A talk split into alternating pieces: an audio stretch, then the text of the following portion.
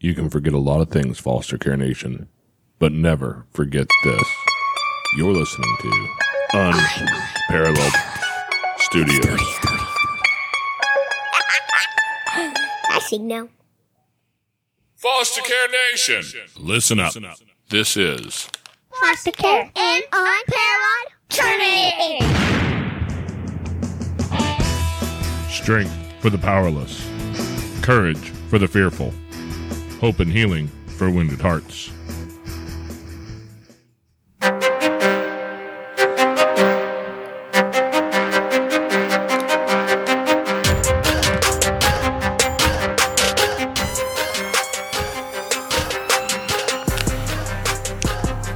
Hello and welcome back to Foster Care, an unparalleled journey with Jason. and Amanda. And today our guest is, well, why don't you tell us about our guest today, Amanda? Um, you know, that's the funny thing. I can't tell you about a guest today because you failed to get me a guest. No, no, you failed to get the guest. Oh no, it wasn't up to me. I mean, I have a partner in crime here strapped to my chest. I got a baby squish.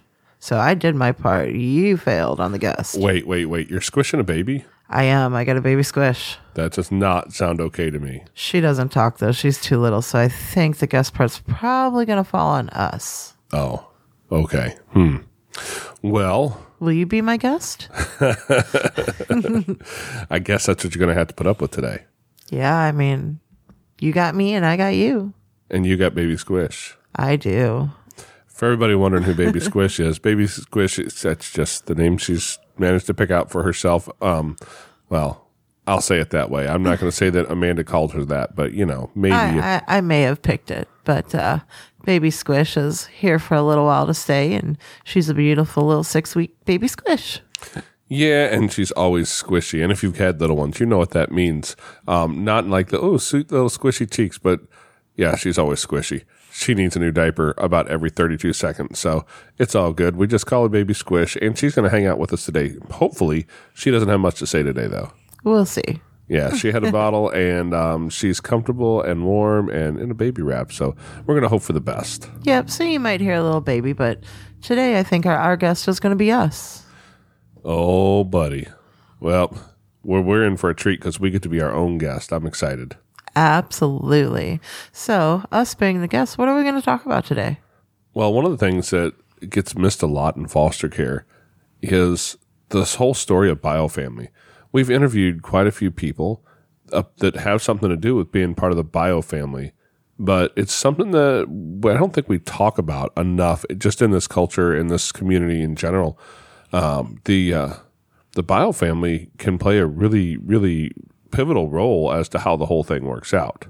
Well, absolutely. And the and the one thing about a bio family, the thing that I feel like is always lost and forgotten is the bio dad. Everything gets put on mom. You know, mom takes care of the kids, mom feeds the kids, mom bathes the kids.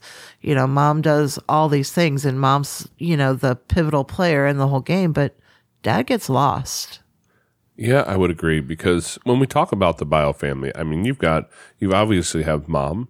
Um, bio mom is, is a important person. It's one of the more important people in this whole thing. But sometimes mom's not terribly involved. Sometimes you know, mom doesn't show back up, and she's got her own things going on in life, or maybe she's incarcerated, or or often deep into an addiction where she's just not able to be part of the the whole process.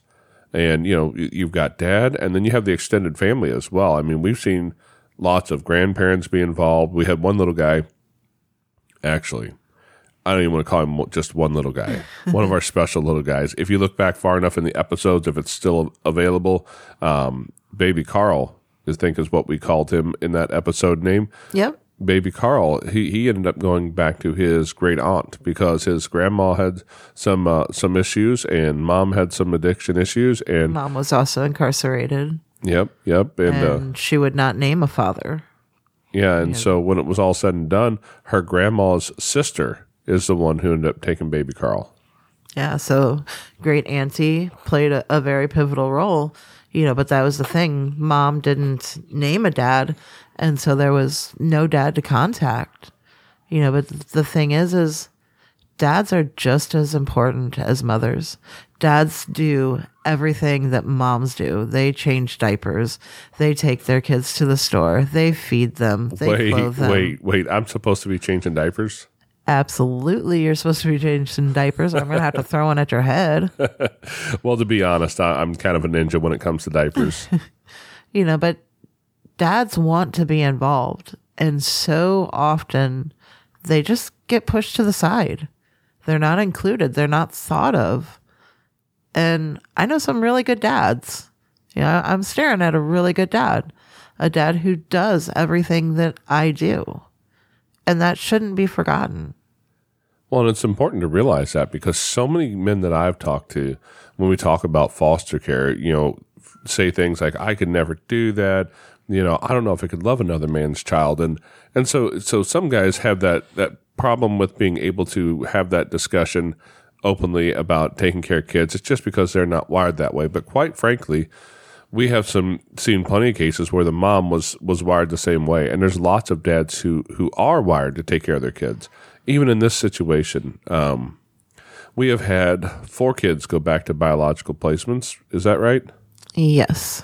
Yeah. So over of the last twenty to thirty kids that we've had in our house, four of them have gone back, which is horrible numbers. Number one.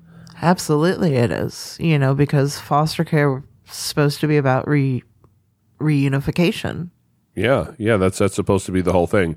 So four out of twenty, I'm just going to go ahead and do the quick math because I'm weird like that. That's twenty percent. That's a horrible success rate that we that we have in, in our experience, which isn't not necessarily mean that that's what it is everywhere or for everyone, but that's just our anecdotal experience. It's it's been twenty percent of the kids that have gone back. Other than that, um, it's it's been pretty low numbers. But of those four kids, all four of those kids ended up going back to dads, if I remember right.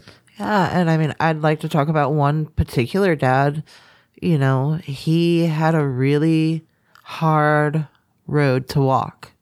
He had his two babies that he was working for, and in the beginning, you know, he wasn't that involved, and it was a really hard road for him. But you know, K and A's dad, he stepped up to the plate, and he he really had to work. He had to go through you know, different parenting classes and getting himself a home and a job. And in the midst of all of that, he was dealing with children's division.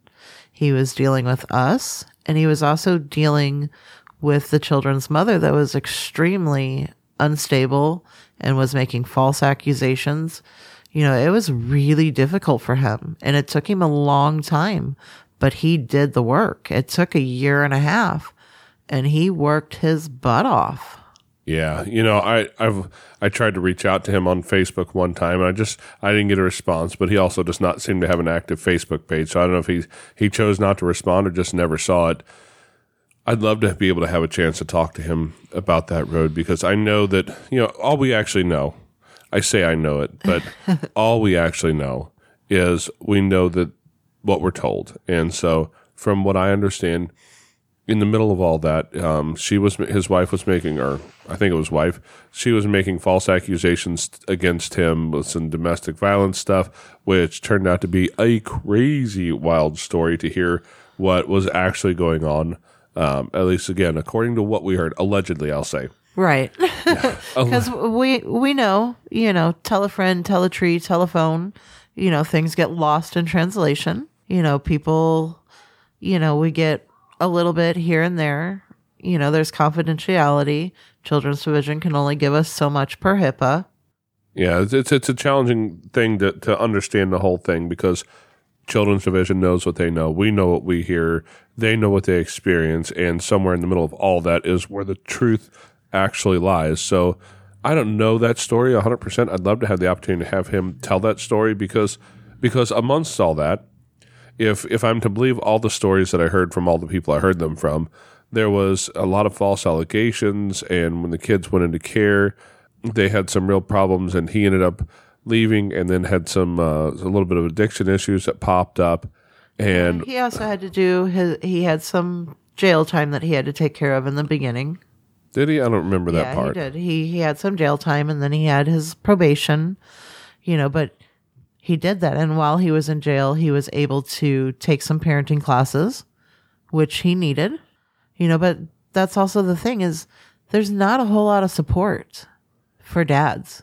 Yeah, because then he got out and he had all this stuff to deal with. And here's the part that blew my mind away. As I watched this guy step out of his addiction issues, make some choices, like hardcore white knuckle choices, and decide that it's time to change who he was and change what his world looked like. And he got a job, not just, you know, not just a, uh, I'm working six hours a week, so I have a job to meet the requirements of having a job, but he got himself a real job Yeah, he did. he ended up being promoted, so he was at least doing a good job at work. Yeah, he was able to get a home Yep, for yep, him and his children with adequate space. Yep, yep. Um, he had uh, child care lined up for after they came there.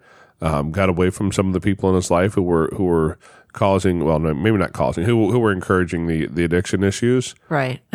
You know, if you, I kind of step thing. around He, it. he had to step away from his mother. Yeah, eh, you know, I kind of step around it because I don't know all the details there exactly 100%, but I can say that that if, if people who are using are with other people, if if you don't get away from those people, it's really hard to, to quit and stay clean. Um, and what we saw was a guy who did all that. Absolutely. And at the beginning, that's not who I thought I was seeing. Well, no, and, and that's the thing. You know, I really feel like bio dads are set up for failure in this society and everything that's going on. If you look at services for parents, there's all kinds of services for mothers. There's shelters. There's, you know, um, different classes and things. But the main thing is, is there's shelters for, for women. They give them a place to go. They help them get a job, secure a place to live. There's not shelters for fathers. They can't go and get the help that they need or a safe place to stay because domestic violence goes both ways. It's not just women that are being abused. Men get abused too. And in this case, he was abused. And there's not shelters for that. There's not classes for that. There's no place to go for him. If he was a woman, he could get all the help that he needed. Yeah, and and I don't know, if, you know, if I would even call it technical abuse as far as I understand, because because I think it was it was a lot of allegations against him. Although I don't know, it's it's been several years ago, and we're working off of some old memory here. So don't take anything that we're talking about but about any past cases as some sort of absolute thing. Absolutely. I'm just saying that there's not as many services for men as there are for women. Yeah, yeah, for sure, because we're expected as men to be to have our stuff together, to be like the guy ready to go take care of everything. That's we Oh, yeah, already have that. We're born with that. No, You pull up your boots and you step through the muck. Yeah, yeah, and that works for a while. But but one of the things that I, you mentioned women's shelters, and one of the things I think you can really get there. Uh, not that I have any experience living in a woman's shelter because I make an horribly Hey, ugly woman. you look beautiful in a dress. I mean, you got your man skirts. hey, hey, hey! Now Hey, there ain't no shame in wearing a kilt. you got that right. but yeah, no, the, you go into these situations, and while every woman in their situation is different, there's the ability to build some level of community, to meet other women who are in hard places, and build some community. And I Absolutely. just want to point out the way that society is set up. I don't think men are are are encouraged to build community at all in a healthy way. No, and that's really needed, you know. And you talk a lot about your dad's group, and that's a community of men that are helping each other and sharing feelings and emotions, you know, and that just doesn't happen too often because guys aren't supposed to do that. You're supposed to be strong and, and just kill it. One hundred percent, you know, and and I do talk about the dad's group a lot, and I'm just going to throw a quick plug in here for it because if you are a dad, if you have nobody around you that's that's a great influence in your life, because the truth is, and I've learned this through the you know through the the podcast that supports the group and the group, um, is that you are it was it's Jim Rohn, you are the average of the five people that you spend the most time around, and that's just a fact. You can't help that. That will be. And if the five people you spend most time around are centered around drinking and drugs, partying, and chasing women, you're just gonna you're gonna become that. If that's the people you hang around, that is your norm for your friend group. That's you're gonna become. And it's really hard to change that without changing your friend group. Oh, absolutely.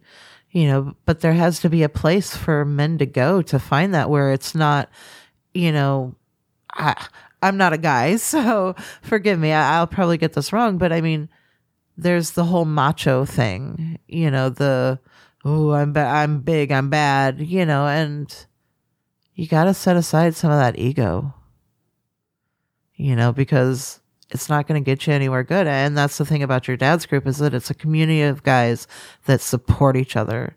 It's not measured by how big you are. I don't have a polite way to say it, you know, but it, it's the, you know, I'm bigger than you. I, I'm bigger, I'm badder, I'm stronger, you know, but you need a community of people that you can talk to and just be okay. Yeah, be, well, as men, we're all big bad mofliggies in our own mind. But the Yeah. truth is, is there are some some places in there that that need that don't need the big strong guy. There are some places inside your own heart and soul that that need people who you can talk to, talk through hard stuff. Whether that is an addiction issue, whether that is the loss of a family member, or whatever traumas you've experienced in yourself, because a lot of these parents who end up with kids in the system are kids who, oh, as kids, they were also foster kids themselves, and they probably have their own, you know, suitcase full of trauma to drag around with them that they have never worked out with anybody else. They just keep it in the back of their brain and close it up and pretend like it doesn't exist, and it doesn't exist until it does, and then it peaks out in crazy ways, and and we see all these problems. So finding a group of people that you can identify with, that you can talk through some of those things, is so very valuable. And if you're interested in finding it, you can find his podcast at the Dad Edge, I think is what it's called. Um, he changed the name a while back, and it's killing me because I always want to call it the Good Dad Project. If you search for that, you'll probably still find him, but it's the Dad Edge um, podcast. And then if you look on Facebook, the Dad Edge, um, I think it's it's hyphenated the Dad Edge dash Real Dads with a Purpose or something like that. Um, I should know better because I've been a part of this group for like five years now. Yes, you have. I'm a part of the leadership in this group. Um, I should remember this. you know and, and the thing is is i have seen how it helps. I have seen the changes. You know I, i've seen what it has done for you to have other dads to talk to. You know because you're a dad we got a crap ton of kids. I mean if we count them up we got eight kids. You know and you got to have a place to go. You got to have a place to talk. You know because our kids come with a bucket of trauma Yes, they I do. have a bucket of trauma. You have trauma. I mean, our house is like a big old huge bomb of friggin' trauma, It's a trauma factory, baby. you know, but you gotta have help. You need support. And I think that's the biggest thing that we're talking about today is, is trying to get support for dads because I really feel like it's overlooked a lot. yeah, the the dad the dad side of it is that you know we have seen in our experience again. It's just anecdotal experience. I'm not making any big claims here to to be Oh, the yeah, way the world happens, but dads have been the ones who, when they made the decision to become better, to change their life, to straighten their stuff out so they can get their kids back, they were successful at it. And that's the problem that, that most people are, are missing out on is that they're not very supported either. And so if we're not supporting these dads, then we shouldn't be too awful surprised that they're not getting a whole lot of opportunities for success. So I, I do have a question for the audience here. I just want y'all's opinions. What kind of things do you feel could really help dads become successful? Bio dads in the foster care situation. So their kids are in, in foster care. What kind of things would help support them? And that's what I want people to tell us about. And we have the new Google Voice number that you guys can call and leave a message on. Just leave a voicemail there. Um, you can text it. I'm not going to lie. I am terrible at getting back to the text on that. Um, um, yeah, I, I, I tried to have a conversation with the with the, somebody who messaged me the other day, and it took me forever because I'm a busy guy and I don't. It makes a weird notification sound. I haven't figured out how to change it yet. I am not the guy to do all that stuff. So, um, if you have anything to throw in there, call us at four one three Foster three. Again, that's 413 367 87 no, 8373. Yeah, let's get that right. 413 367 8373. That's 413 Foster 3. And you can just call, it'll go straight to voicemail because it's set up not to ring. And you can leave a voicemail there. And, you know, we would love to hear some of your ideas and ways to help um, biological dads in this situation. And, you know, have some clips that we could maybe even play on air in the future or just something we can talk about. Another thing about all this is I have a friend of mine who is who feels pulled towards foster care, but he's also an amazing dad and now he's an amazing grandpa as well. And he is talking with me about maybe figuring out what we could do to support bio dads. We would love some ideas as to how this would help. So if you or a family member um, ha- have experienced it, or if you have worked with bio dads because you're a foster parent, or if you just n- know out of your own experience what would help support a dad who's lost in the system, tell us what's your idea. How can we help? Because at the end of the day, that's what this is supposed to be for: is to help. Absolutely. We want to hear from you, Foster Care Nation. Be sure to come back next week. We have new episodes every Tuesday. If you would like to share your story as a guest, you can reach us at fostercareuj at gmail.com. You can connect with other like-minded people on Facebook at facebook.com slash groups slash fostercareuj. The links to everything are in the show notes or on your podcast player. And, as always, You are so super awesome. I think you guys are cool, cool, cool. Yeah, yeah. Thank you for listening. Thanks, thanks, thanks. all right, now I think it's time to go get me some coffee. You need some coffee. Caffeine, baby. Yes, yes, I do. Speaking of which, if you guys want to help me have my coffee, um, I could use a little help with coffee. Yeah, you could. Yeah. We have an account over at buymeacoffee.com. It's kind of like a virtual tip jar. And so if you got a couple dollars and you'd like to support this, because this stuff does cost money and it's what we're doing, not charging anybody. That's why our content is always free. We don't have any paywalls or anything. If you'd like to help out, it's at buymeacoffee.com slash foster care. And you can, you just put a, a virtual tip in there and it will be amazing and we would love it. Yeah, I could sure use a cappuccino. Amen. Unparalleled Studios. Studio, studio.